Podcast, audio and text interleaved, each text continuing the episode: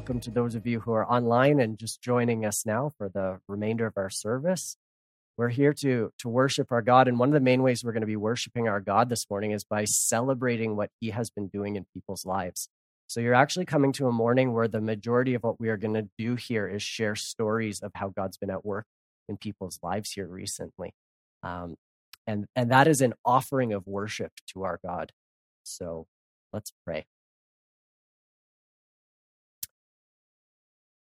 Lord, there are flowers here in front of me, and there uh, was the reminder this morning from someone that today is the first day of spring.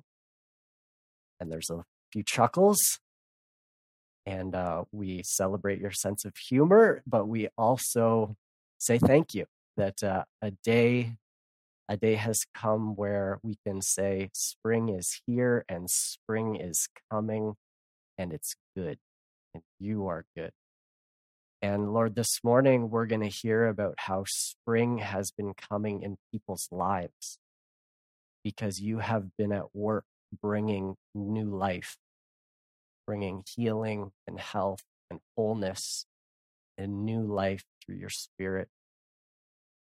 Lord, would you make us people who not only hear a story and go, I'm really happy for that person, but hear it in, in such a way that we recognize that what you do for one person, you can and want to do for another.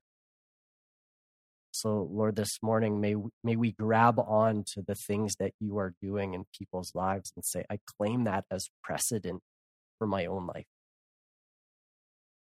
Because, Lord, we, we want to be people who come more alive in you all the time we we want to be people where we allow you to move and bring freedom and healing and wholeness in ways that we really didn't expect and had stopped hoping for because it was easier. But lord we want to reframe our expectations around the expectations we see from scripture and the expectations that we get from your goodness. So lord would you make us people who engage with your goodness and engage you from a perspective of you being an entirely good Father, an entirely good Jesus, an amazing and perfect Holy Spirit, who, if God is for us, who can be against us? If God is for us, what can be against us? Lord, would you would you make us people that not, not only believe that at the, the cognitive and intellectual level of I assent to that truth, but would you would you make us people that believe that to the point of living it? That you are for us. In Jesus' name. Amen. I'm going to give you two announcements um, just right now because we're not going to be doing them at the end, and the end might look a little bit different than normal. So, first of all, Hope Mission is uh, putting on another dinner for the people that whom they serve. So that's a lot of our neighbors here in in the neighborhood. And so, if you would like to participate in that dinner, they need 10 to 14 volunteers. It's on April 14th. That's a Thursday evening. So that's the Thursday before Good Friday. Okay. So it's a long weekend. You can stay out a little bit later, but it's only six to eight. It's at New Life Fellowship. Again, they need 10 to 14 people, and they are open to having youth volunteers as well. So you would be welcome to sign up your family and say that part of the way that I disciple my kids is to show them places where they can serve and and do it alongside one another. And so if that if you're interested in that, we are going to be sending out more information about that in a sign up sheet, which is just a Google Doc, uh, this coming week in the weekly email. And you can click on that, put the names down of your family members, and We'll get that off the Hope Mission soon. They're also looking for people to provide desserts, and it doesn't need to be the same people who both volunteer and provide desserts. And so, if you would like to do that, there'll be a portion on that sign up sheet for you to provide desserts as well. They're looking for pies and that kind of thing. Second announcement is as you know, we are having a potluck slash lunchtime after the service. So, whether you're comfortable sharing food or just having your own or just sticking around for a longer conversation, you're more than welcome to do that. So that's what's happening after the service. And interestingly, someone called me up last night, nine o'clock at night, and said, I have a whole bunch of extra Cobs bread that got donated to our bread ministry and we couldn't get rid of it. So do you guys want it? I'm like, yeah, we actually have a potluck tomorrow. So I don't have butter for your bread, but if you want bread, if you want to take bread home, like there's quite a bit of it in there actually. And so whether that becomes part of our potluck time or you just take it home or give it to someone in need, it's there and it's high quality bread. So uh, sorry, those of you who are online listening to this, but uh, for the rest of you, it's it's there and available. Okay. All right. I'm not doing a full blown message. What we are doing is we're going to have people sharing stories. And so, what I'm just going to do is introduce a, a, little bit of the concept and theory behind this um, before you actually hear how these truths are touching down in people's lives. And it's the people that you know because they're currently here in this room, except one who's online, but you know her as well. Just call it out for me. What are some of the main things Jesus did that he is most known for? Healing. You got it right away. Healing. Casting out demons. Interesting how often those two things are linked in scripture, actually. Healing. Uh, we're done. We, you guys got the right answer. You could keep calling them out later. You could talk about it amongst your uh, tables later on, but Jesus was most known for healing ministry. Um, what does that tell us about our God? What does that tell you about our God? Jesus comes and he says, If anyone has seen me, they have seen the Father. What was Jesus most known for? Healing. What does that tell you about our God? He's a healer. We've lost this, and we shouldn't have lost it. We serve a God who is not indifferent to the circumstances of our lives. As we see most clearly in Jesus, who says, If anyone has seen me, you have seen the Father. What is the main reason Jesus healed? Why did Jesus heal people? I'm really powerful and I would love to do things just for fun to show off. Is that why Jesus healed people? Why did Jesus heal people? Compassion, his, his deep love for people. If anyone has seen me, you've seen the Father. What does this tell us about our God? How should we approach our God as we think about the needs that we have in our lives? We need to reframe and reorient the way that we think about God because we often approach God as though I have to beg you and plead with you in order to convince you to possibly fit it within your great plan to do this, to heal this, whether it's an emotional need, whether it's a physical need, or something like that. That is completely out of line with the God we see in Jesus. And if anyone has seen me, they have seen the Father. Tell me I'm wrong. I dare you. I will take it. Let's stand up and tell me I'm wrong. We'll talk. If anyone has seen me, they have seen the Father.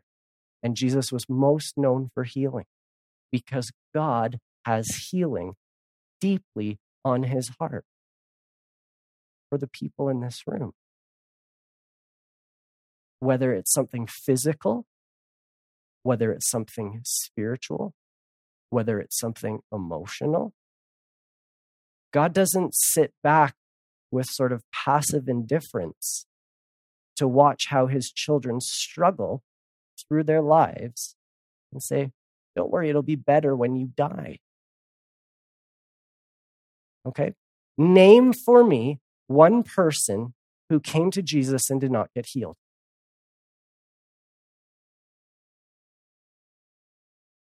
He didn't ask for healing. The rich young ruler said, What must I do to inherit eternal life? Right? So, and, and Jesus gave him the answer, right? So, name one person who came for physical healing. Name one person who is currently being oppressed by the evil one. And Jesus sent them back and said, It would be better for you in the long run if you kept this condition because God's going to produce perseverance in you. and endurance. Name one person that he sent away when they came for healing. And he sent them away and said, No, this would be better for you. Does, are we going to allow Jesus to define and show us the Father, or are we going to allow our own experience and some of the, um, I would say, bad theology that we have inherited, where we say, you know what, there must be a plan and a reason for this? Did Jesus ever say there must be a plan and a reason? No. We have a God with a deep, deep heart of compassion who wants to heal. Now, I realize that that raises questions about why haven't we seen it? But those are the right questions to ask. And if you ask them with humility and start to engage in that question, you will find that there are actually some good answers for it. Jesus never sent some away, someone away because they didn't deserve to be healed. He didn't have compassion for them, or it would be better for them to keep it, or anything like that. That's not the God that we serve. The Lord is good to all. His compassion is over all that he has made. That's one of the Psalms. Right? Jesus shows us that most completely, most fully. And if we start there, we can let that reframe our understanding and expectation for how God should be at work in our life. Start with Jesus. Now, I realize some of you are thinking the, the Apostle Paul had a thorn in the flesh. God said, My grace is sufficient for you. What else does he say in that passage? He says, I received a messenger from Satan to torment me. I would suggest to you that the thorn in the flesh is a person, not a physical condition. And how often does the Apostle Paul complain about people who are persecuting him? How often does he list the, the whippings and beatings that he has received? So it's metaphor, right? The, the thorn in the flesh is a metaphor. So you have to choose whether or not it applies to something physical or something emotional or something spiritual or some other situation in his life. And he describes it as a messenger from Satan to torment me. As a legitimate, exegetical, hermeneutical option. Use fancy language, right? Interpretive option. And it fits with the God we see in Jesus. Okay. God is not indifferent to your pain. That's point number one. There are different types of healing we see in Scripture. Some of it's just straight up emotional healing, right? Think about Zacchaeus or the rich young ruler. Rich young ruler had the opportunity. Zacchaeus actually took it. What did he receive? He met God.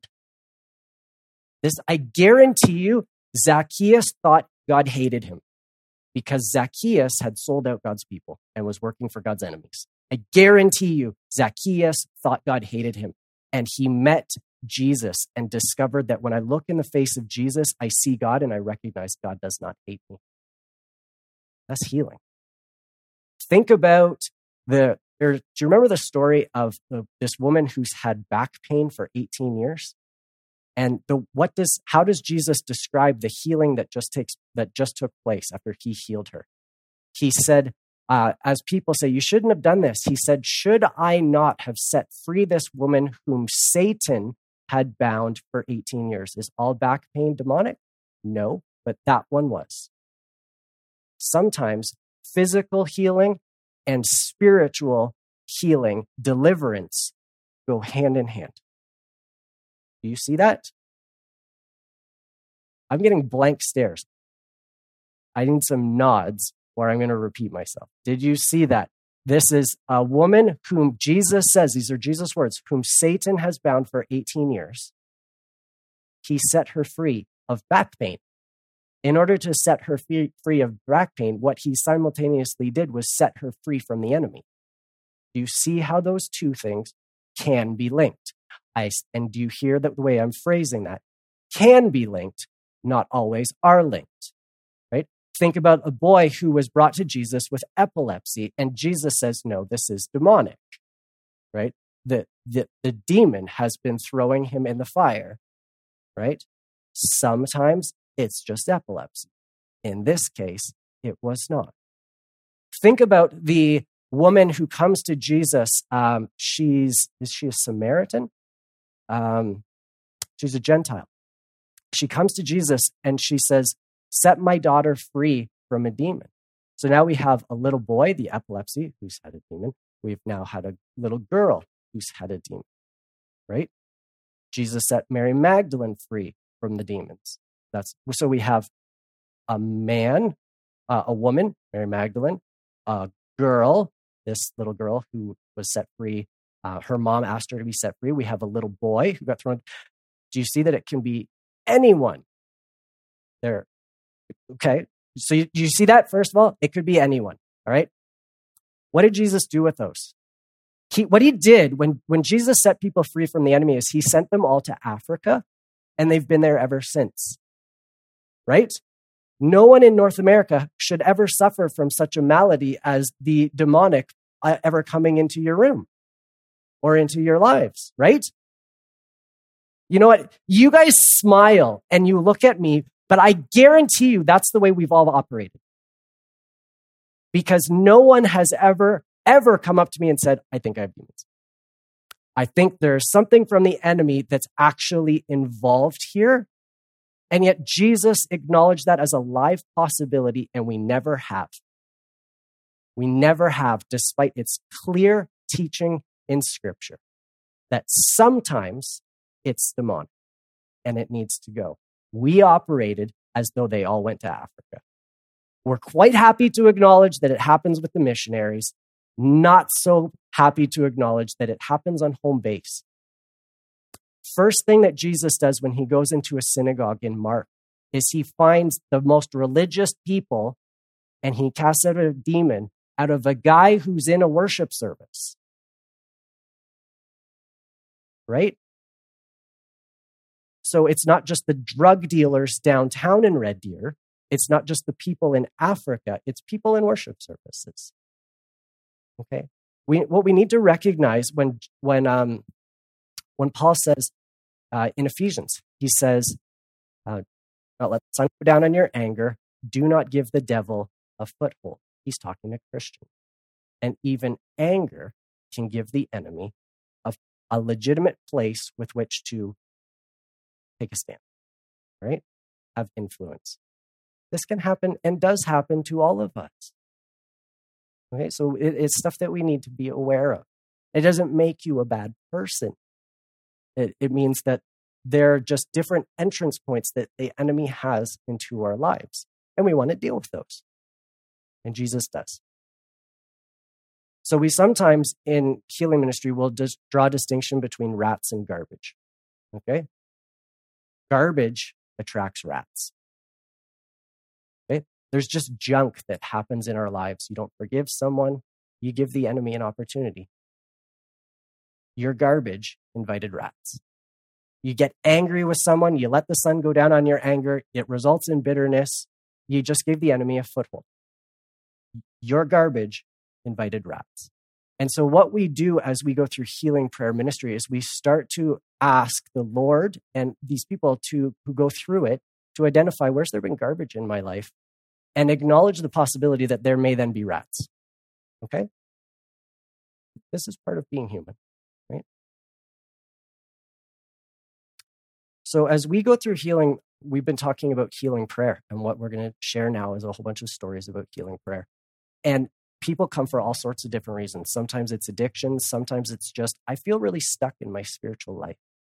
And I want the Lord to help me through because I feel stuck and I can't get through it on my own. Sometimes it's that they're looking for um, help with trauma or depression. Sometimes it's you actually need to go through inner healing where you deal with the garbage before you can get to physical healing. So, what we're going to do, well, let me just share then my story, and then we're going to pass the mic. I went through inner healing and deliverance for fear. Uh, that was not the only thing, but we, we identified a whole bunch of things, but I'm just going to share one story. I, I was a person who, if, I felt attacked, would like, like in an argument where there's conflict uh, and things start to get heated, I would actually start to shake. Like it, it was to that point where I, I would get, I would get very, very jittery because I just couldn't, there were, there were unresolved identity and fear issues in my life that I needed the Lord to help bring healing to. And so I went through healing prayer and deliverance specifically for, to deal with fear. And what God did was start to identify where in your life have you actually believed lies about who you are? And how has this impacted your decision making and your identity? And as the Lord started to get down to some of those roots, we dealt with fear and then we kicked out rats. They don't shake anymore. And if some of you have noticed, I've been a little bit more bold in the last year. It's because I dealt with fear.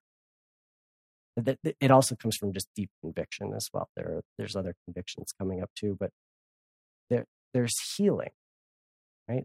There's hope. So, what we're going to do now is just share a whole bunch of stories of hope and healing. So, I'm going to invite Sandra and Megan up. They're going to share a little bit, and then we're going to hear some testimonies from other people. Hello, hello. Check. There we go. Good morning. Nice to see everybody. Um, yeah, we are excited to be up here and just sharing a little bit about stuff that we have been learning the last couple of years, I guess. Um, and so we have had the opportunity, um, actually through someone that Sandra had met originally, um, to be involved in some inner healing training. And um, someone's taken us kind of under their wing, and we were able to kind of sit with her through some different different um, sessions and things like that. Um, and this all happened after Sandra and I had actually been through our own inner healing um, sessions. That's kind of what started it all. Was um, just getting to the point where we just needed both needed to kind of do some of those deep things, um, searching things, and the Spirit had just totally led us to to Hannah, and um, yeah, so that's kind of how things got started. Um, but it's been very um, it's just it's been quite amazing. And the women that we've met with so far um, have just come with such seeking hearts and um, just a readiness and a, a, desperation to get to the bottom of some of the things that they know that that is holding them back and that the spirit is asking them to deal with.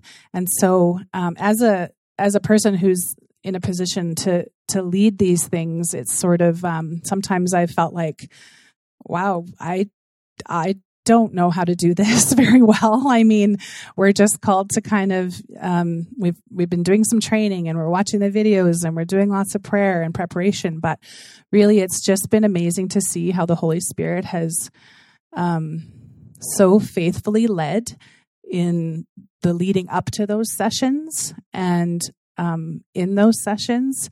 And there's times when, um, for sure, you we just we feel the spirit um, there and working, and there's no feeling other feeling than that is there.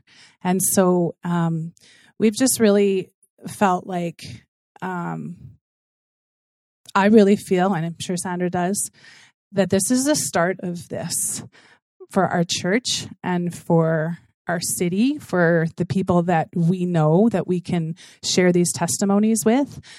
I I believe this is just the start of the wave. Like we're at we're at the bottom of the wave and it's already a big wave. And it's really, really cool. Um, and Jesus is using people all through our city in this. It's not just here at Unity Baptist. There's people all over and people going out and, and doing these healings and people coming to the point where they just know they need a touch from Jesus and they need stuff to leave it at Jesus' feet. And so, um, some of the things we know that it's hard work. And you, I always say to people when we sit down with them, like, you are brave. You have to be brave to dive, dive into this because it's it's not the easy work. It's easier just sometimes to leave it alone and let it just kind of gnaw at us. Right? But there that's not the way we should be living. And our prayer is that people will find true freedom um, from the things that are just gnawing at you. And they might not be full in your face, they just might be a little bit under the surface. And, and we've just experienced in my personal life, I know Sandra has, and the people that we've met with, um, just the changes in them instantly. And praise be to God for that. Um, just a couple of different areas as we get talking, you'll hear today.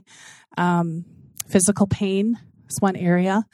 Um, memories, forgiveness, bitterness that Ben talked about, uh, shame, guilt, dreams or nightmares, um, depression, anger, guilt, sexual sin, generational ties, um, anything to do with um, the the occult or enemy enemy spirits, right? That might be um, tormenting you. Identity, just your identity, how you feel about yourself.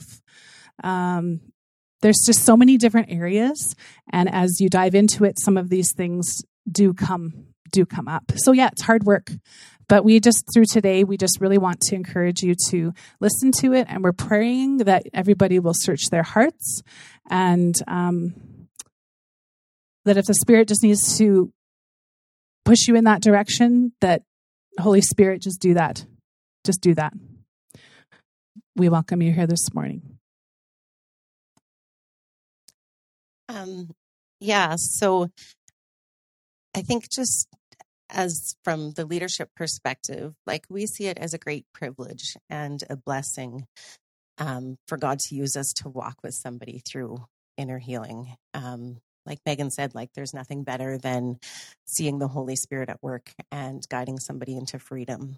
Um, so yeah, we're we're very dependent on the Holy Spirit to guide us during these sessions and even before. Um, individually, we spend a lot of time praying for the person and our time with them before our session, and even just asking God what He wants to say to them. And um, sometimes the Lord will give us a picture or words of encouragement or a verse that we'll share with them at the end of the session. Um, so Shelly's given me permission to share a quick story from her session. Um, so the Lord actually gave Megan and I the same verse for Shelly, which we didn't know um, until we were sharing it with her at the end of our session. And um, the verse just really overlapped with with the pictures that the Lord had given her in her session. Um, so yeah, it was just cool to see that work in that way. Um, and then I actually had a second verse for Shelly as well, and it just happened to be her life verse, which obviously I didn't know, but that was just the Holy Spirit um, using us so that He could bless Shelly in that way. Um, another time when Megan, Hannah, and I were um, meeting with a lady. Um, she's not from Unity, but um, yeah. And so all day before meeting with her, a certain song kept coming to my mind. Um, so I shared it with with Megan and Hannah, and we weren't really sure what to do with it or when to use it, but um, but it was there. Um, and so during our session, um, this lady was really struggling to hear clearly from God, like there was like something blocking that. Um, so we did a part of inner healing called the wall. And basically, it's like sometimes we build a wall around our hearts to protect ourselves from hurt. Um, but it also kind of creates a barrier between us and Jesus as well. Um, so we want to take that wall down. So um, we actually have the person visualize what their wall looks like. Um, and then we have them ask Jesus if there's a tool that he wants them to use to take the wall down. And so we had this lady do that. And right away she said, Oh, I got the word worship, but that doesn't really make sense. And maybe that's just for me. I don't know. Like most people will say, like a hammer or a chisel or something, right? And I think that's what she was expecting to get. So she was a little bit thrown when she got the word worship. Um, so we knew that the Lord had given me that song for that specific moment. And so we played it right then and we just quietly prayed over her. Um, and we saw a significant breakthrough after that. Um, she was able to see the wall come down and um, then able to hear God's voice much clearer after that. So, um, yeah, dependence on the Holy Spirit in these sessions is huge. Um, so, Sarah Bender and Kristen are also part of our prayer team. I'm putting you on the spot, Sarah, but do you have anything that you want to add? Okay. okay. Um, yeah, so I'm just going to share a little bit about my own time of walking through inner healing. Um, so, about a year and a half ago, I was really struggling with just the sense of being really weighed down and, like Ben said, like almost like stuck. And I knew that God wanted me to deal with some things, but I wasn't exactly sure what it was or how to do it. Um, and I was chatting with a friend about it, and she started telling me about inner healing, um, which I had never heard of before. Um, but I felt like it was something that the Lord was calling me to do. So I set up that appointment. And um, a couple days before my session, I went to a ladies' conference in Edmonton. And I remember us singing a song about the joy we have in the Lord. And we just repeated, joy, joy, joy, over and over and over. And I remember like my heart sinking because I literally could not bring myself to sing those words because it wasn't my truth. Um, I didn't carry that kind of joy there was something there in between me and that joy. And at two separate times over the weekend, I actually had two different ladies pray over me. And they both said, Oh, I feel like you have such a spirit of joy, but there's something blocking it. And I think there's some things that God wants you to deal with. And I was like, Yeah, I know, right? Um, so um, yeah, a couple days later, I went for my inner healing session, and the Lord gently but powerfully revealed to me that I was carrying a lot of shame. Um, yeah, and it was it was just like a subtle shame, one that had taken root and I had just lived with for so long. It just became a part of me. Like I wasn't tormented by it daily, but it was just it was just subtly there. Um, and it had become a stronghold. And I didn't realize that it was holding me in such bondage, keeping me from the deep and intimate relationship that Jesus was pursuing me. Um, so in my session, there was confession and bringing some of that darkness into the light. There was forgiving myself. There was renouncing the lies that had settled in surrounding it. Um, and then surrendering it to Jesus. And we um, we had a time where I pictured myself meeting with Jesus at the cross um, and handing him over the shame and asking him what he wanted to give me instead. And the word was joy. Um, and in that moment of releasing the shame and pouring it out, I gained complete freedom from it and it made room for the Lord to fill me with his full joy and all he has for me. Awesome. Hey, just awesome.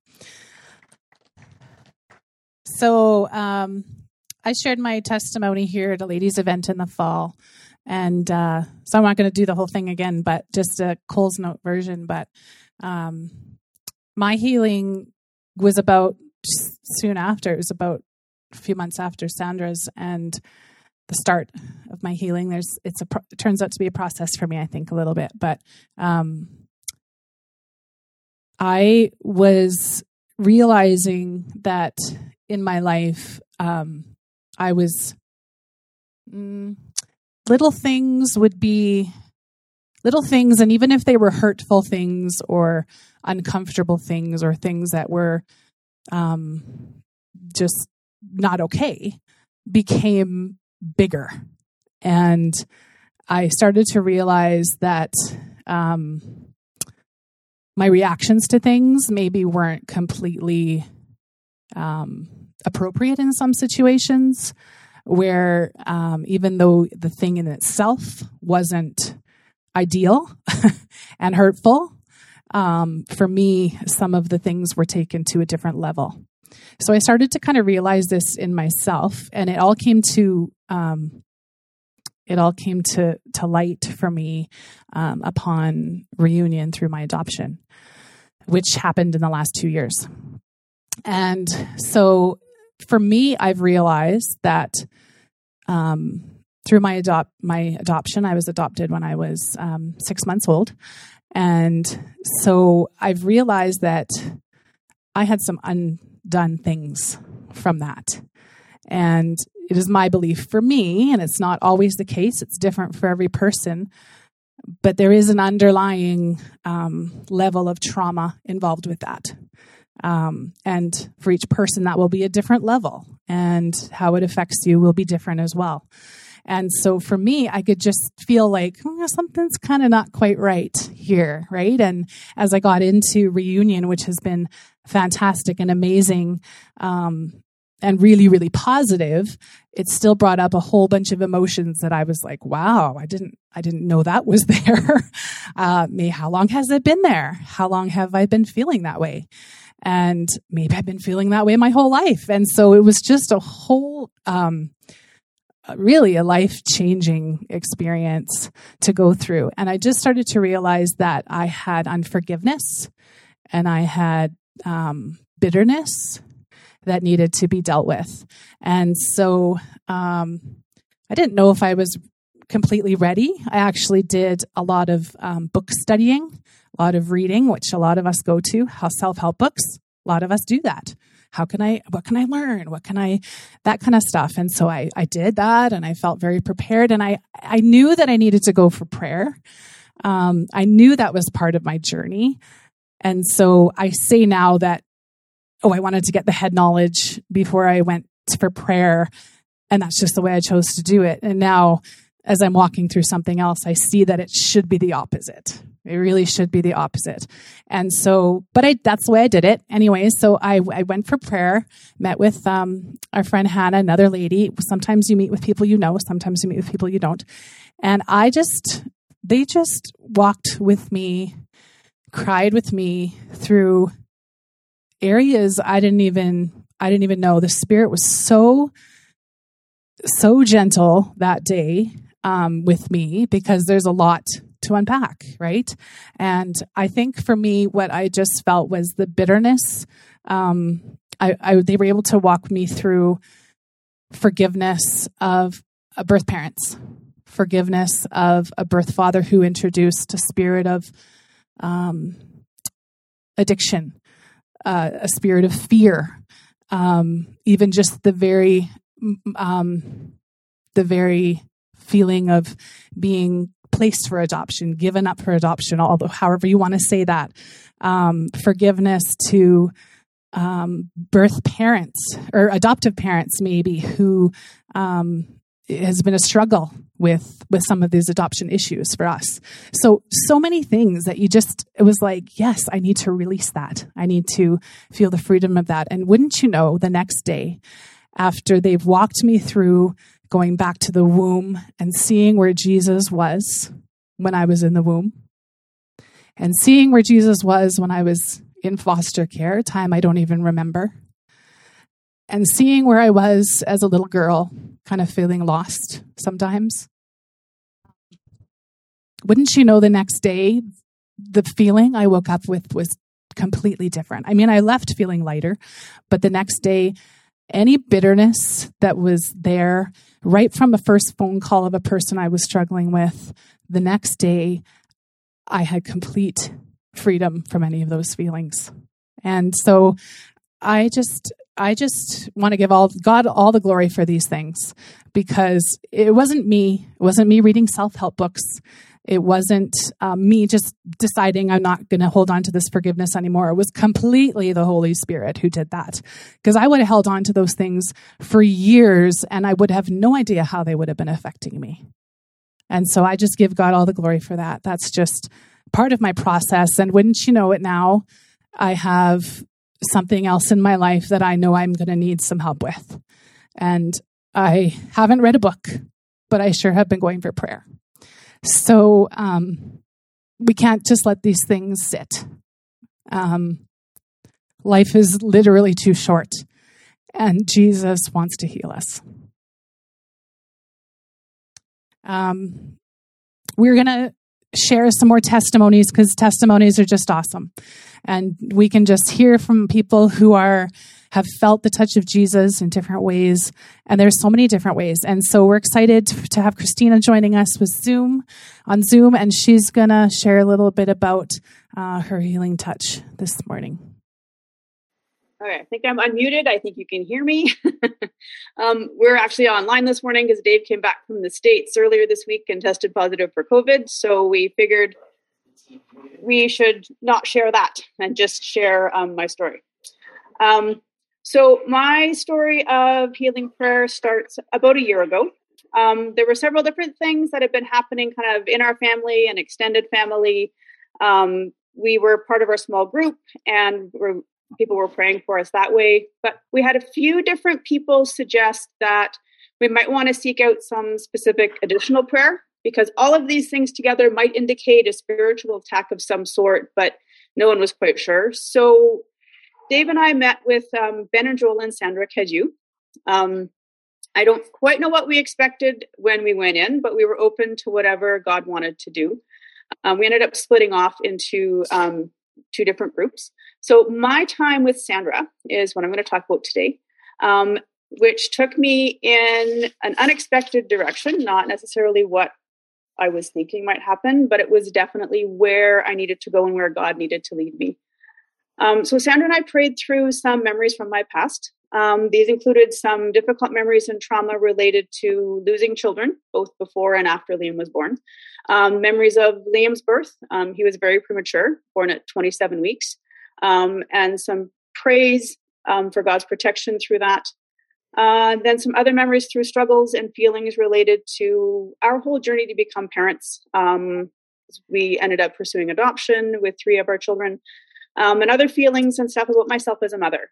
Um, we were able to unpack some of the lies that were deep, deep, deep inside me um, and the shame that I felt because I believed those lies.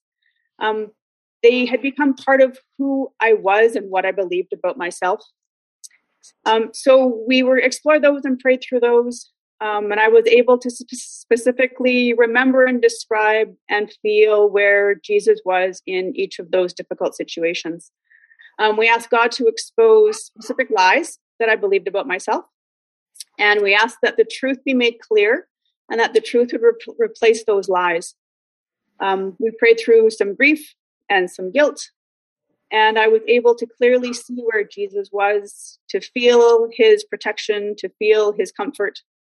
Um, I was able to give him my burden that I was carrying and to accept the peace and comfort and hope that he was there ready to give me that I hadn't necessarily seen before. Um, we spent some time listening to hear what God wanted to tell me about my journey um, and about what I was currently walking through. And He told me that He always has my back. Um, now, in the past, through all of the other things, going forward for whatever's to come.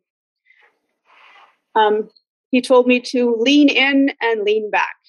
Um, I have a tendency to stand up by myself um, to remember that He is behind me and will always catch me, that I, I don't have to do it alone.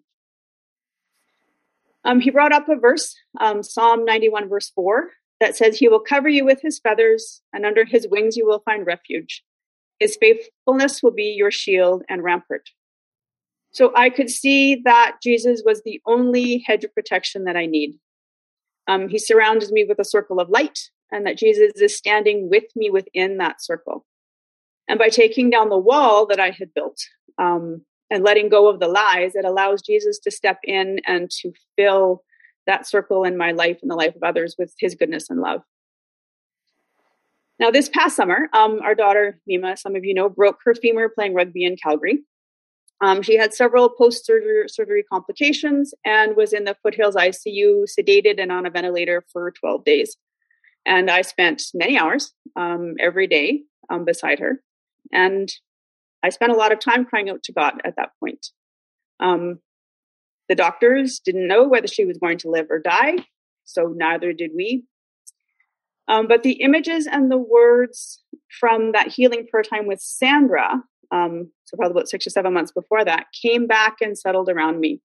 I could feel Jesus at my back, holding me up and holding me together. I could feel and actually see the prayers of other people um, for her and for us as a family. And I knew that regardless of the outcome, um, that in the middle of all of my fears, that He was my solid ground and my refuge. I knew that I was not alone and that my job, my role in all of that was to lean in and lean back. And through that, He gave me a profound peace and reassurance that He was God, that He was above and below and in and around and holding every little piece. And that he could bring me through anything that he was the foundation the beginning and the end and that it would all come together and it would be okay regardless of kind of what happened. Um so that is my specific story about that thanks thank you christina isn't that that's amazing, isn't it? Let's give God all the glory for that. And I will say the continued work, right? So Christina had that session earlier on, and then as something came up in her life, um, Jesus had given Christina and reminded Christina that she had the tools and the authority to use in those that situation that came up. She didn't have to run back for another session. That she had seen jesus at work in her life and the spirit at work in her life. And then when something came up in her life that was um, you know seemed like it, it's just too much. She had the tools that she needed and that's one of the things that in our sessions we like to remind people that when something comes comes up and something might right because um, we realize the enemy is at work and doesn't like the progress that we've been making, um, we have the authority to take take a stand against that and to just say, no, in Jesus' name, you are you cannot do that to me. And so I have dealt with that and you will not remind me about that.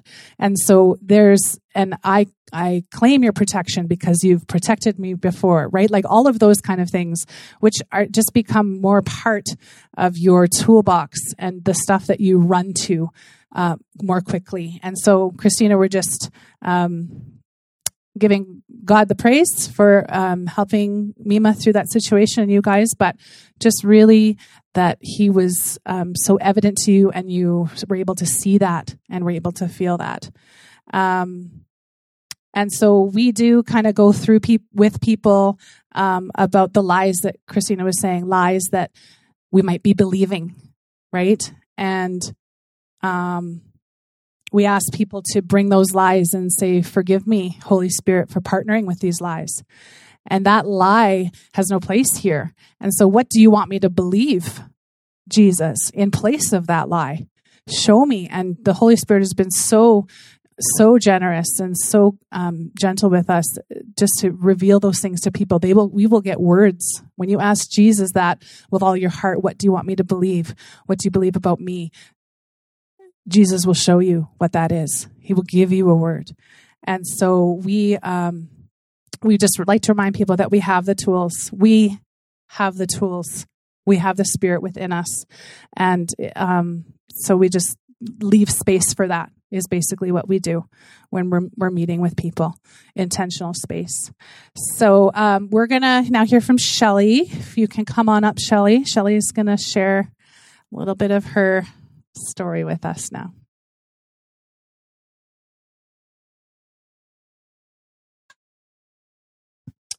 all right um, I wear this necklace that says be still as a reminder because I'm not good at that. I'm good at keeping ridiculously busy. And as Sandra talked about, the numbing or how it's easier to not deal with things. So my healing prayer time um, was in November, and it wasn't a decision I jumped to really quickly. It was something that took me a bit of time to come through. Um, I'd had the privilege of having of hearing both Sandra and Megan share their stories of deliverance through their inner healing time. And I'm like, yes, that's probably something I should do. Um, and like the good, um, amazing friends and sisters in Christ that they are to me, they were very gentle with me in that. And I remember at one point saying, I feel like it's when you're at summer camp and there's an altar call and you know you need to go forward, but your feet feel like lead. That's where I am. But I did come to the point of having that evening um, and it was very hard. Um, I don't say that to dissuade anyone from going through this because I think it's an incredibly valuable experience. And I think it's something everybody, if we're being honest with ourselves, um, is in need of. Uh, so I have always um, struggled to memorize scripture, but I can memorize song lyrics really well. And so for me, that was part of how some truth and words came to me in my healing session. Um, Christina gave a really great overview of kind of the the process that this can take as far as um, just having to answer the question of why are you here today um, like ben i had a lot of issues around fear. Fear was a pretty uh, hardwired response that I would come to. And so I had to delve into why that was. Um, and how I came to realize that was I said, like it was a very episodic of probably a few years ago now. I think it was Meg leaving, leading worship that particular morning, and she was leading us through a song we sing often, and part of the chorus says, I'm no longer a slave to fear. And I could not get those words out. And I thought, what is happening here? Because I love to sing, but I just couldn't. And so I realized, like San said about a song for her, that that wasn't her truth right then because I was a slave to fear. Um, like as Christina said, I we I was led to walking through um, some memories of trauma, including my dad dying in an accident just a week before our wedding, um, my mom dying of cancer, Ruby's. Uh, my pregnancy with her being very high risk from 11 weeks on, which made for a really long 25 weeks until she arrived a month early. Um, yeah, just f- huge fears I had around Wes's health, um, different things like that. And so, one of the things I struggled with initially, um, but that as the evening progressed, just came much easier was because I'm a verbal processor. I talk so that I can think. It was really hard for me initially to to picture things and to just have that be still time and um, I so appreciated my sisters sharing that they'd been praying for me in advance of of this healing time. Um, some words that I received and truth that God wanted me to know again came in the form of song lyrics, and this is a very special one to Abigail. So it was really neat that it is one that came to me, and that was this: "I'm a good, good father," because He is. And I think we often lose sight of that. One of the um, probably most powerful. There was so much that was powerful, but as I was preparing to speak today, one of the things that um, you get walked through is that when you're recalling a memory, you, will then be asked to see where was God in that. And sometimes I paused for like two or three minutes because I was just really having to think about it. But in all of these, or in the tr- majorly traumatic situations in my life, it was that he was at one point, you know, hand on my back or uh, just beyond the glare of the OR lights when Ruby was being delivered by emergency C section. So it was that reminder that he's with us always. And we say we believe that, but do we? Like, I, I'm like I'm pointing a finger at me, but then also at all of you because I that was something I was convicted of. Where if we if we say we live in faith and we trust that God is with us always, why was fear a trigger response? So this was something that I worked through with this. Um, when Megan and Sandra shared the verses that they had both had laid on their hearts um, leading up to my uh, prayer healing time, it was just almost eerie, but like so super cool. Of one of the pictures I had been given in regards to my mom and her passing was an ornament that she had, and it was of a mother owl with her wings out and her babies lined up under her wings. And I, you know, I shared that I'd had that as a picture, and I was recalling, like much like this morning. If anybody noticed, Ruby tends to stand in front of me. Sometimes she wraps my cardigan around her. Um, the picture Megan had for me was like around things about mom, me being a mother, and so that was so neat that I've got this picture of this owl with her babies under her wings. And then I'm going to share Psalm 91, 1 to 4, because as Sam said, as they, as Megan and Sandra were both, and well, Kristen obviously too was praying, the Lord put this verse on both their hearts to share with me Psalm 91, 1 to 4. He who dwells in the shelter of the Most High will rest in the shadow of the Almighty. I will say of the Lord, He is my refuge and my fortress, my God in whom I trust. Surely He will save you from the fowler's snare and from the deadly petulance. He will cover you with his feathers, and under his wings you will find refuge. His faithfulness will be your shield and your rampart. And I just, um, that was just such a powerful visual for me because like i said i don't tend to be a visual learner. So that um that was yeah that was powerful. And probably the biggest like megan said you know waking up the next morning with a spirit a feeling of lightness. And i just had to be even amazed at myself of like little things that would cause me to panic. Like if i lost sight of ruby at the playground or things like that like i I didn't like I still had an awareness, but it was instead of that being my go-to, it's like, well, no, she's here. Like, that's all right. Like, she's all right. And I have to share, not to put Joel on the spot, but throughout COVID times, and I don't want to rabbit trail, but he had just shared that he didn't have fear around that. And I that's that that I was awestruck by that because I did. And now I understand it because with Wes's health challenges that we've had since kind of the middle of January, people will say, Well, are you guys okay? And we're like, We feel more than okay. And that is only of God because anything worldly, any worldly understanding of what's been going on in our house in the last 10 weeks, there's no reason for people to think we would be.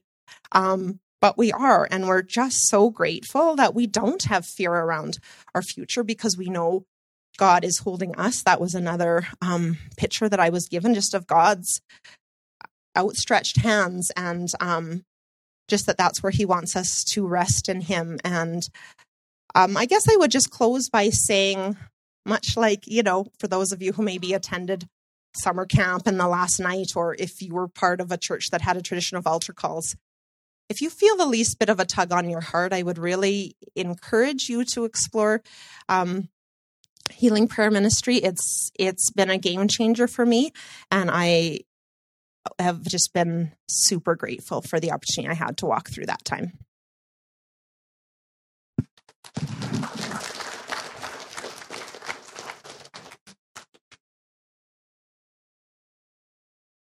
Thanks, Shelly. Um, yeah, I remember just being so encouraged in Shelly's session just by the pictures that the Lord was was showing her. Like they were really vivid and detailed, and they were scripture, like they were straight from His Word. Um, so yeah, it was just really powerful to see um, him share his love for Shelly in that very visual way. So yeah, thanks for sharing, Shelly. Um, Jody's going to come up next and share a little bit of her time.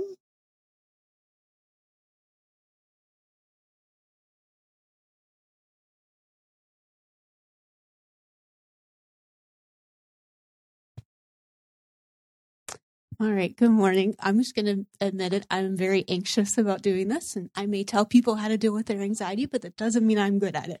So just, bear with me. Um, so for me, the journey kind of started, well, started a long time ago, I suppose, but a couple months ago, Brent Ben preached about listening prayer. And one Sunday, he, um,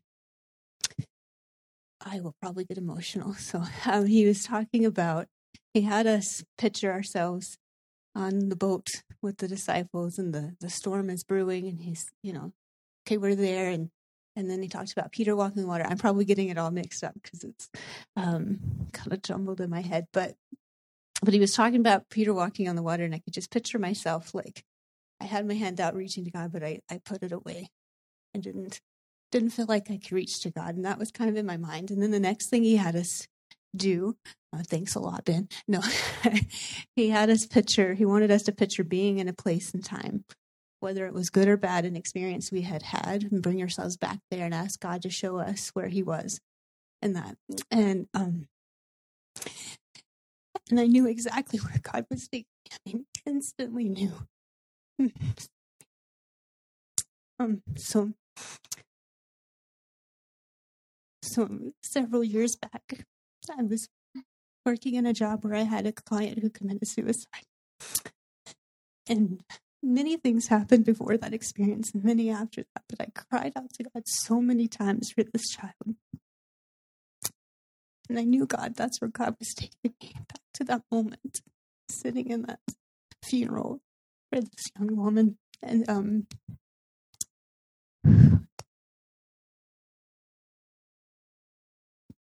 so anyway, so after I knew that and I was like, I'm not going there. And I just kind of broke down at my house. And then I was like, okay, obviously God's trying to tell me something. So I talked to a friend a little bit and she asked me a few questions that really got me thinking, says, what are you holding back that's making you go back to that place? And I was like, hmm, thanks a lot. Now I got to really think about this. Um, so, so the next Sunday, like all week, it just kind of just, just weighed in my head and in my heart.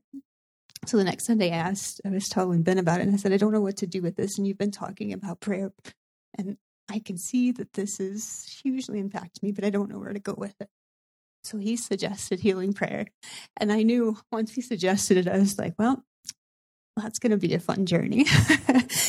and mostly because, you know, I'm, I'm well aware that a lot of things that seem like it's this thing have a lot more going on underneath it is what I do for a living is help people figure out what's really underneath all the stuff they're dealing with. So um, so I was like, yeah, I can see where this is going to go. This will be interesting. But I knew I needed to do it because I just couldn't stand feeling it anymore. And I knew that that situ- situation had impacted me greatly and that I haven't really dealt with the trauma of it. So anyway, so I sought out these ladies. We we set it up and we did it and it was it was amazing. But the very first one of the first questions they asked me was, why do you think you're here? Like, what was it that made you decide to do this? And so I kind of told him the story, and I said, I think that's when I started putting God at arm's length.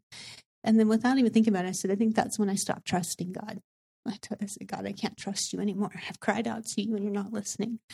Um, and so it was really eye opening because I didn't real, like I knew I'd been pushing God away for a long time. I didn't really realize just how much I'd been doing it. So anyway, so that was kind of the what brought me and we started talking about it and there was a moment the week before and during that where they talked about like kind of seeing where God was in the different times when we would pray through different parts. Where's God? Where do you see him? What's he trying to tell you where he's at? And at least for that situation itself, when I said, Where's God? Because when Ben asked me or told us to, you know, picture where God was in those moments, I was like, God, you weren't there. I don't even want to go back there. I didn't see you present. And then, but then when we did like with the healing prayer and everything, God kind of told me, He says, I was there. I was weeping with you, and I was weeping with those foster parents, and I was weeping with that bio family, and I was weeping with those sisters that were left behind. I was weeping with you. And um, that was pretty profound for me because, like I said, I'd pushed God away and was like, Where have you been?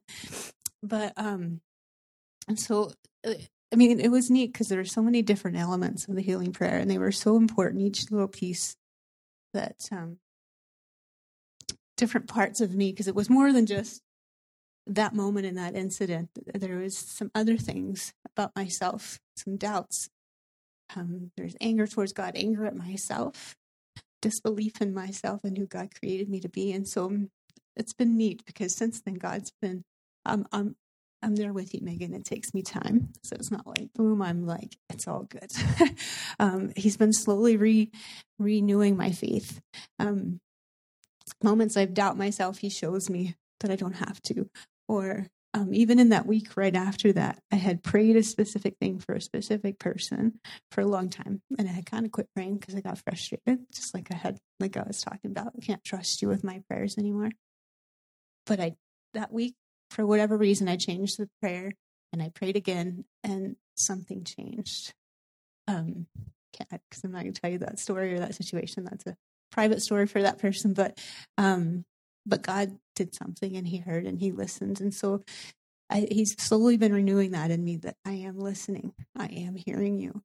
And um, yeah, I'm slowly trying to listen again. So, but there's one verse that uh, that keeps going through my mind as I was thinking about coming here, and it wasn't necessarily one that came up during the healing time. What? I'll just tell you what it is. There's a story, and I think it's in Mark, um, where a guy is asking Jesus to heal his child. And Jesus says, You need to have faith and believe. Do you have faith and believe? And he says, I, I believe, but help me in my unbelief. And that's kind of where I feel like I'm at right now. I've been telling God, okay, I believe, but he's slowly he's slowly renewing my faith so I can believe again.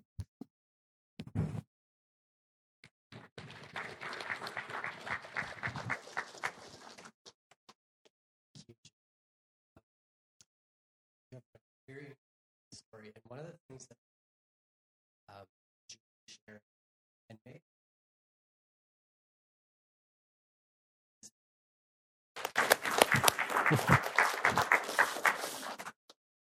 Thank you, Jody. Um, you have a, very encouraging story. And one of the things that I really like about um, Jody sharing, and Megan shared this a year ago as well, and I've quoted it to different people, is that um, a year ago when when Megan shared up here, she said, I've been going to a counselor and then I went for healing prayer. I wish I'd gone to the healing prayer first, but it was the point that both were necessary and complementary. And you just heard from a professional counselor who's who's saying healing prayer also helped and it wasn't one or the other. They were very much complementary. And so that that should be one of the messages that goes out here this morning. We we have some more testimonies and we are going to continue but i want to give you the room like a one minute break. So stand up. Levez-vous por favor. S'il vous plaît.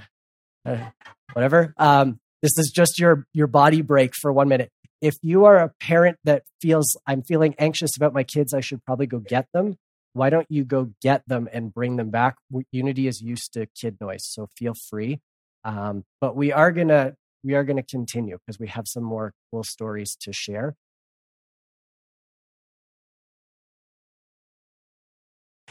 Okay, we're just going to keep going, and as people come back in, we can keep going. Um, yeah, I just want to thank you, Jody, for being so vulnerable to share this morning, and I do think it's um, it's really important what Jody did say was that um, there's different forgiveness that we walk people through. Sometimes it's forgiveness of ourselves, guilt or shame, or things that we're just not able to to do with Jesus. Arm's length that we put ourselves at, like she was saying. But sometimes it's also um, forgiveness of God, like towards God, right? Um, Jesus, God does no wrong, but sometimes we perceive the things, sometimes we perceive things that He has done wrong right? He doesn't do wrong, but sometimes our perception is that you have done wrong here. And so um, that's just one thing that we sort of walk people through. Um, what am I holding against you, Jesus? And what do I need to let go so that nothing is standing in between me and you in our relationship? So um, we're going to have Chantel come up.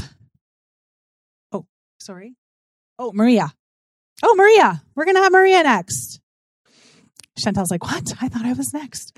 Maria's going to come and share with us. Okay.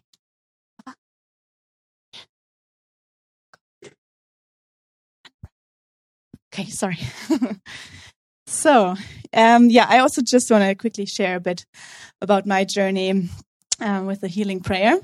I heard about it first here at church when Ben talked about it. And yeah, it was, I think, in the beginning of this year that I got more and more convicted of doubt in myself about if God really speaks to me or does he really care enough to speak to me? And I just realized that I'm really thirsty and just seeking him, I guess. And so at one point I just realized, no, I, I don't just want to do nothing. I want to move forward. So I um, contacted Ben and then I met with the ladies. And my expectation of going into healing prayer was I actually I told God, God, I really I want to experience you and I want to hear you speak in a way that I cannot doubt you anymore. And that it was like, what do you say? Um, like almost like a condition I said, I want to experience that. And he met my expectations and I guess even more. Um, so in that, I think if you're thinking about doing it, have expectations because God wants to meet those. I just wanted to share two points. I think uh, the ladies shared already many details. Um, yeah, so two things that really stood out to me in that time um, was one exercise where we, or where I had to ask God to bring up a memory of hurt um, from my life, and that He wants to heal. And um, so as we walked through that memory, um, where I was hurt and as we replaced the lies that I believed out of that memory and we re- replace it with the truth of God, God made a connection between um, that hurt and the struggle I have currently that I didn't expect. Like it really, it surprised me, and that was the point where I realized I, I cannot doubt that He He is speaking because that was a connection I I never made before, and no one else could make and it made completely sense. And yeah, so but I didn't see it coming, so that I knew then I knew God is really speaking. And yeah, as we went through that memory, I could speak forgiveness over other people, but also over myself. Um, yeah, so that was really that stood out and made an impact in my life. And there was another situation in the beginning of the healing prayer that I also well, I experienced it before, but I didn't know what to make of it. Um, because as you go through healing prayer, you are closing your eyes most of the times, and you're listening and you're speaking. And it was right in the beginning, I became very dizzy. Like I had my eyes closed, and I was so dizzy that I couldn't really focus. And I just, I first thought, ah, just pull yourself together now, focus. But it came to the point that I didn't know what to say anymore. So I just said, I'm really dizzy. And then um, Sandra explained that that is um, a strategy of the enemy to to distract me of what's actually happening. So it was an attack, and but it was very calm. that was, I think, so cool because the whole time it was very calm, even though we could see, okay, the enemy tries to really distract me. It's calm. We don't have to be afraid. We prayed, and it was gone. So it didn't happen again the whole time. It was gone, and yeah, it's just cool to see that. Ach, yeah, and what was also good is to know that it's something that happens often. It's not um, single incidents now, but it, it can happen. And that also took away the fear of sometimes like the enemy attacking us for me like for me that he is not really creative. Like he has a few ways how he wants to attack and how he wants to bring fear but actually he's not creative in that. Yeah. And yes now afterwards um, my struggles are not always just gone. I think it's the same what jody said. We continue to learn and but it made a change a difference in that sense that i i know the truth now and i can go back and i have witnesses that i could ask and um, that i know that he speaks and he cares and that is i think yeah, now a learning process, but it's good. Yeah, that was that.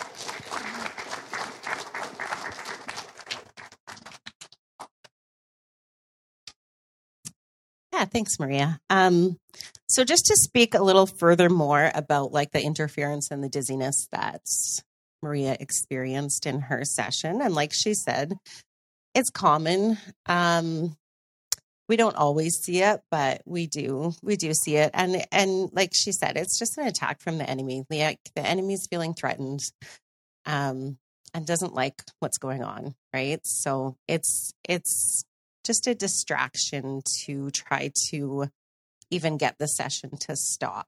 Um, we've had people say, I feel like I need to leave. And it's the same thing. Like, um, yeah, so sometimes it's, uh, it's something that needs to be dealt with right in the moment as far as like deliverance. Um, but it's not always the right timing to do that. So we felt like in Maria's case, it was something that we were going to deal with later.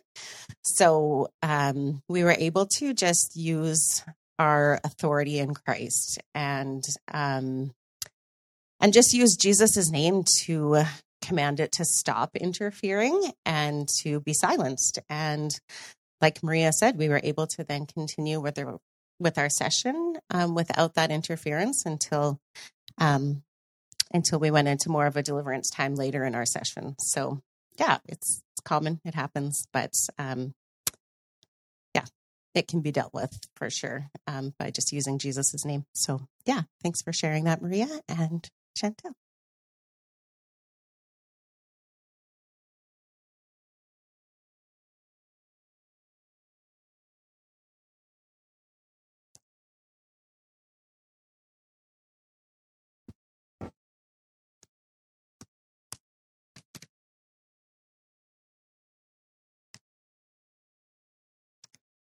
I'm nervous too, so I will try not to just read. um, yeah, I guess I'll start with kind of what brought me in for the healing prayer. Um, a while back, Ben had preached a sermon series that was on forgiveness. And through that time that he was doing that, I was going through the relationships in my life and examining them and looking at areas where I'd held back forgiveness. And um, I was able to do them with most, but there was one in particular that um, probably that I had the most hurt from that I just couldn't seem to work through, and I kept trying to go back to it, but it just there was something blocking it, and I couldn't do it. Um, and then while that was going on, there was a second thing. Um, for years before, um, occasionally, sometimes more often than at other times in my life, I'd have very dark dreams that I felt like were a spiritual attack.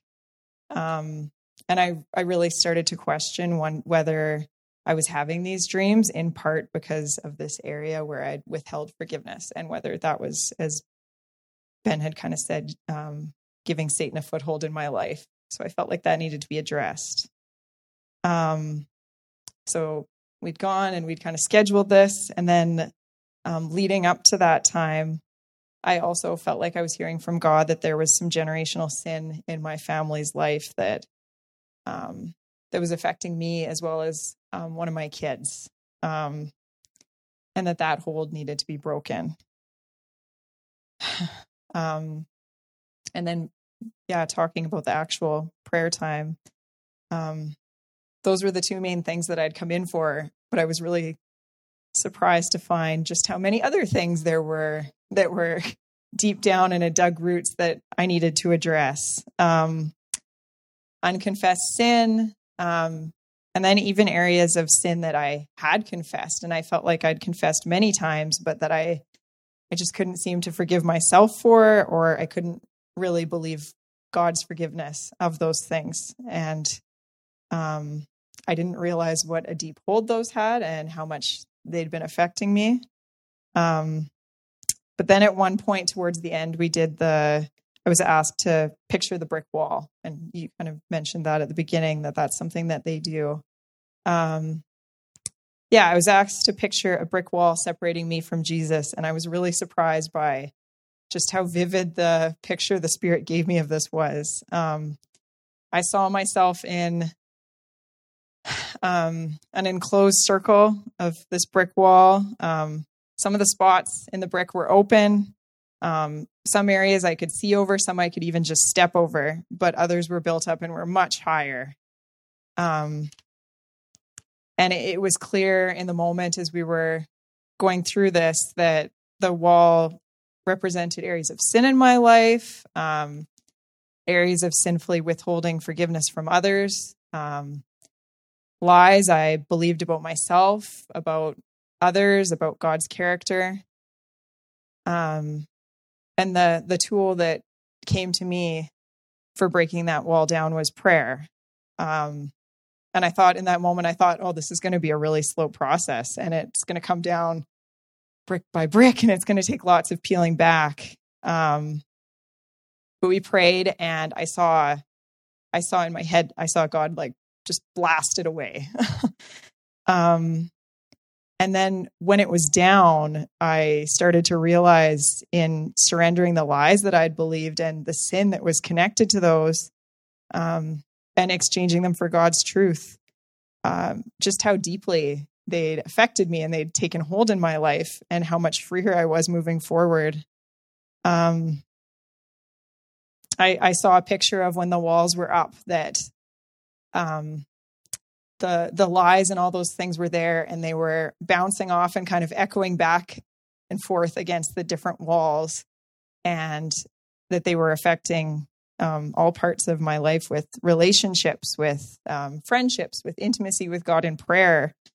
Um, even with the the lens that i was reading god's word through were affected by these lies and with that wall down all those things got so much clearer and so much cleaner um, and the verse that came to me in that moment was um, Psalm 103 about as far as the east is from the west, so far has he removed our transgressions from us. Um, and since I've done this, I felt so much lighter. I feel like the burden on my back has um, been removed. And as others have said, um, sin, of course, and doubts, of course, are still going to come up. Um, but I feel like I'm much more better equipped to deal with them through prayer and to take those captive and exchange the lies that I believe for the truth that God gives. Um, yeah, one thing that I, I wanted to mention was that this isn't, it's not some quick kind of catch all solution that's going to fix everything. Um, things still aren't perfect now and they won't be. Um, the relationship that I'd struggled with forgiveness before still is strained, and there's new things that I need to forgive. Um, but I feel like I can now keep going back to God's word, and I can keep going back to prayer, and I can dr- address those things um, as they come up. Um, and the the verse that came with me to that was from Ephesians four. Let all bitterness and wrath and anger and clamor and slander be put away from you, along with all malice. Be kind to one another, tender-hearted, forgiving each other, just as God in Christ has also forgiven you. And I feel like I'm able to actually do that a lot more effectively and not hold on to that bitterness. Um, the other thing that I noticed has, that has changed after my time is my just my desire for um, worship and intimacy with God. And I just think of the, um, it's a song, but it's a, a verse that's based on about as the deer pants for water, so my soul longeth after you. And I just have so much more of a desire to spend more time with God and to, um, yeah, and to be in prayer and to be worshiping with you guys. And, um, yeah, after Evelyn was born, I just I didn't want to miss a week here. I I wanted to be here and I wanted to um, worship and celebrate, and I'm just I'm so thankful for that. Um, I realized too that um, if I'd done this even a few years ago when I was in a different place, um, this would have been a nice prayer time, but it wouldn't have been as as effective as it was. Um, I had to be really willing to come to a place where I was willing to humble myself and be completely open and address areas of confession that I'd held on to for years and shame that had gone along with those.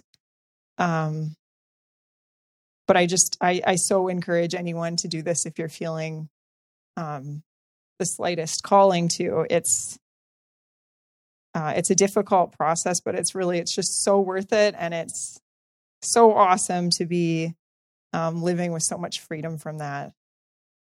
Um, so I just wanted to close with a little bit more of um, Psalm 103 with the East is from the West. Um,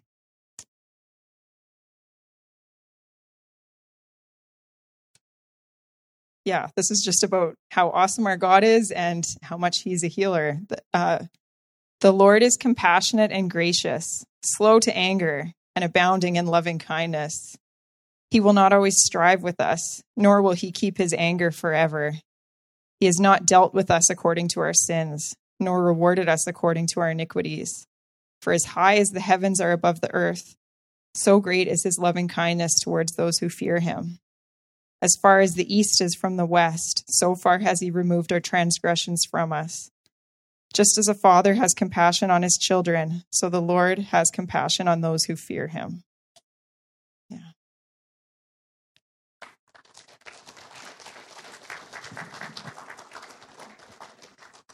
Thanks, Chantel. Um, I'm just sharing your hearts, everybody, today. Just amazing.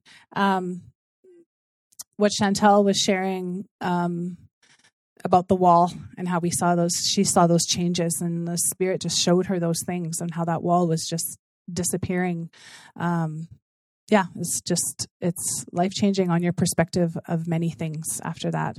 Um, one other step that we do um, towards the end of a session is um, we take all of the things that have sort of come to light that the Spirit has revealed, and we um, we box them up we visualize boxing them up and asking um, the Spirit to help us gather all of those things. And we command those things to be locked up and boxed up and that something is done with them. And we ask Jesus to reveal how he is disposing of those things. And um, I know for for me um, and for many, you get different visions and different things. And Jesus showed me how my um, my things were thrown into the sea. Some it's just as far as the east is from the west. Some it's they're burned. Like it's just it's so amazing how the spirit just shows us where those things are going.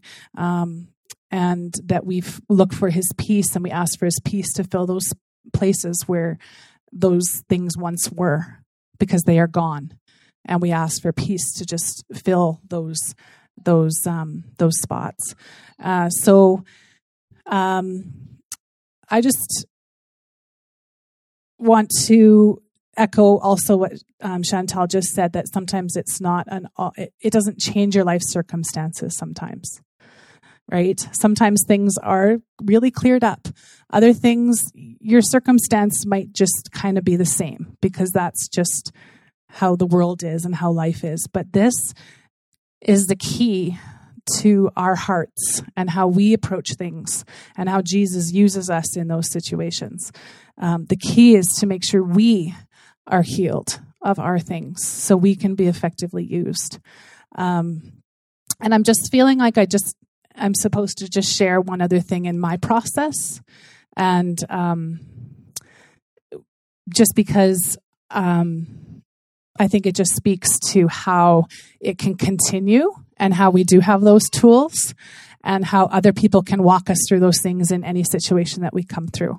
And so, um, the morning after my dad passed away, um, Ben called me that morning, and I was really happy to hear him. And I couldn't barely talk, but Ben was there talking with me and praying with me.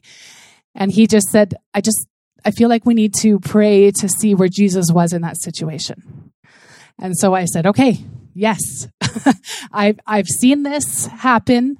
I've witnessed people being free from that. And I have had that happen in my own heart. And I know that's where I need, we need to do. And so he prayed with me right that next morning. And Jesus revealed to me immediately that he was sitting in the chair where my dad passed away and he was completely calm and he was just at Jesus was sitting in the chair and Jesus was completely calm and Jesus wasn't a disaster with all of the things going on and all of the, the trauma and the chaos that Jesus was sitting in that chair. And so those are the types of things that we can access because the Holy Spirit has given us that. And the situation did not change. We your trauma does not just go away because it's part, but you're healing. You're healing in your heart. And you know that Jesus, you see where Jesus is, and he gives you that vision and that promise, and you can cling to that in whatever you're going through. And whatever the next thing is, you can cling to that too. He's given us these tools, and it's up to us to access them, and he will be faithful. Thanks, Megan. That reminds me of the verse in John. It's John four fifty two. Uh, Jesus heals a, a boy um, at a distance, and uh, the the verse says they inquired of the, of the hour at which he had began to recover. His recovery began the moment Jesus spoke, but it took process afterwards.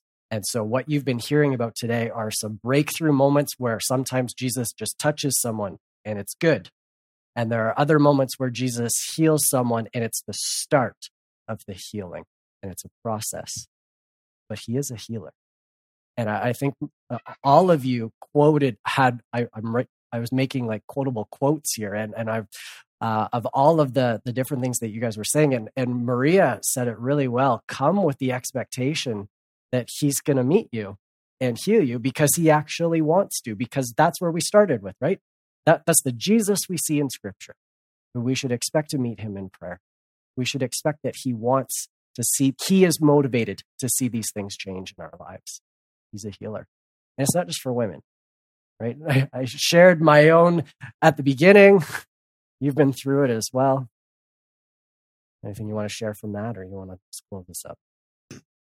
Yeah, I'll just close this up by just saying what we heard today is is the same compassionate Jesus that we read in his word. The same things that have happened in scripture are happening at Unity Baptist today. But there's people who didn't make it into scripture that we don't read about that could be you sitting here today. And that's people who didn't come to Jesus for healing. Like Ben said, the, everybody that came was healed. But that's where each of us have to make a decision. Do we come to Jesus and say, I need healing? And so that's that's our option. We have had testimony here that says Jesus is here and he's willing to heal. He's compassionate, he's kind, and he beats our expectations. Or we can give in to the spirit of fear. Because the spirit of fear resides in this congregation. And we can disassociate ourselves from it, we can ignore it, but it's here. And so, my call to you, my gift to this church and we all have gifts. And that's the thing that I got out of these things is that gifts are being revealed now. As people get set free, their gifts are, are, are healing. And the people that have been healed are going to heal. My gift to this church is that the Lord speaks to me and he says, Tell them. And he says, I'm here. This is my coming out party to unity. I'm here and I'm here in power. And those who want healing, it's, it's available. It's here. There's no prerequisites. There's no nothing. You come desperate, you come hungry. And that, that's what I heard today from these beautiful ladies who shared is I was desperate and I was hungry. And my expectations were exceeded. And so that's my call to you guys today. desperate, hungry, doesn't matter where you're at, Jesus is here and he's going to do even greater things than what you've heard today. This is just the start. You know, as Megan said, this is the this is the beginning of the wave. We're at the base of the wave. What's what's about to come is bigger than any of us can ever imagine. And so I want to encourage you guys, like Ben said, the women are first, and it's scriptural. Women are first. Jesus' mom had an invite. She's the one who said, turn the water into wine, listen to whatever he says. It was a mother's intuition before any man ever knew about anything. It was a mother who said, start it. It was Mary Magdalene who he showed up first to and revealed himself to. It was a woman again. And a woman have and women have been showing up first again at our church. And they're revealing it to us. And so, like Ben says, this isn't just for men or, or, or just for women. This is for all of us kids, adults, seniors, everybody. And so I just want to encourage us, guys. I, I just I want to pray us out. Um, I want to pray for uh, this church, and I because there's a power in prayer. And it was Lydia who on this Thursday the Lord gave her the scripture that is in Matthew about the power of prayer. And we are going to be a church that's going to stand in the power of prayer and the power of Jesus. Heavenly Father, I just thank you for this congregation. I thank you for each person who's been here, the people who've been here the longest and the people who've just shown up. Heavenly Father, you say the, the, the testimony of Jesus is the spirit of prophecy. And the spirit of prophecy has been in this building today uh, uh, of your goodness, your goodness that is far exceeds anything we can even dream about. And I pray for each person in here whose heart has been touched by what has been uh, shared. I pray against the spirit of fear. I pray against the spirit of religion. We, we bind those because your word says we can. I bind those right now, Lord, so that you will reveal who you are and what you want to do to each person in here. I pray that, that nobody leaves this congregation without making a decision that I need to meet with Jesus. I, I pray that each person here is deeply, deeply affected. And I pray that we'll see things like anxiety, fear, depression. We'll see them as check engine lights on a dash. And we'll say, Jesus, why am I struggling with this? And that we'll meet with you and we'll use the gifts that we have been given in this church. You've given us every single gift that we need in the body. And I pray that you will lift people up and that we will become a hospital to this city, a spiritual hospital to this city. I pray this in Jesus' powerful name. And all God's people said, Amen. Amen. Some of you know what your next step is. I think the Spirit has been speaking, so I am encouraging you to pay attention to that check engine light, pay attention to the voice that you are currently hearing. So if you need prayer, come up for prayer. If you want to set up or you want to talk some more, come talk. That's one of the reasons why we did the, the lunch here today, so that we just can just continue conversations, so we can pray together and so on. So feel free, come on up, let's let's talk, let's pray, and so on. Christina Bunny also got healed physically as part of um, that bigger story, which we've shared that testimony before. This past week, I was limping my hip. I'd, I'd hurt a muscle so badly. I asked my 11 year old kid if he would pray for it, and the pain disappeared like that. Like that. So we're talking about a God who heals a whole variety of levels, and he's doing it with increasing measure and frequency here around this place. That's the God we love and we serve. May the Lord bless you and keep you. Make his face shine upon you and be gracious to you. Turn his face toward you, give you peace, and bless our food. Amen. Go in peace. Bless you. Thanks for being here. Thanks for joining us, everyone online, and indulging in a longer service.